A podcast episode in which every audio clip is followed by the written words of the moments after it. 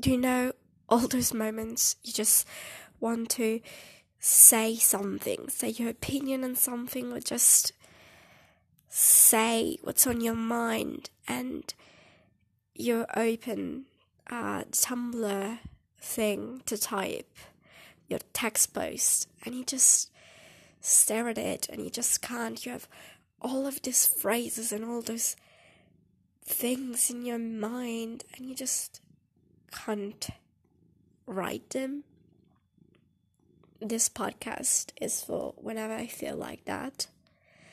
Because then I just think all what I would write instead of writing. Now I can say it.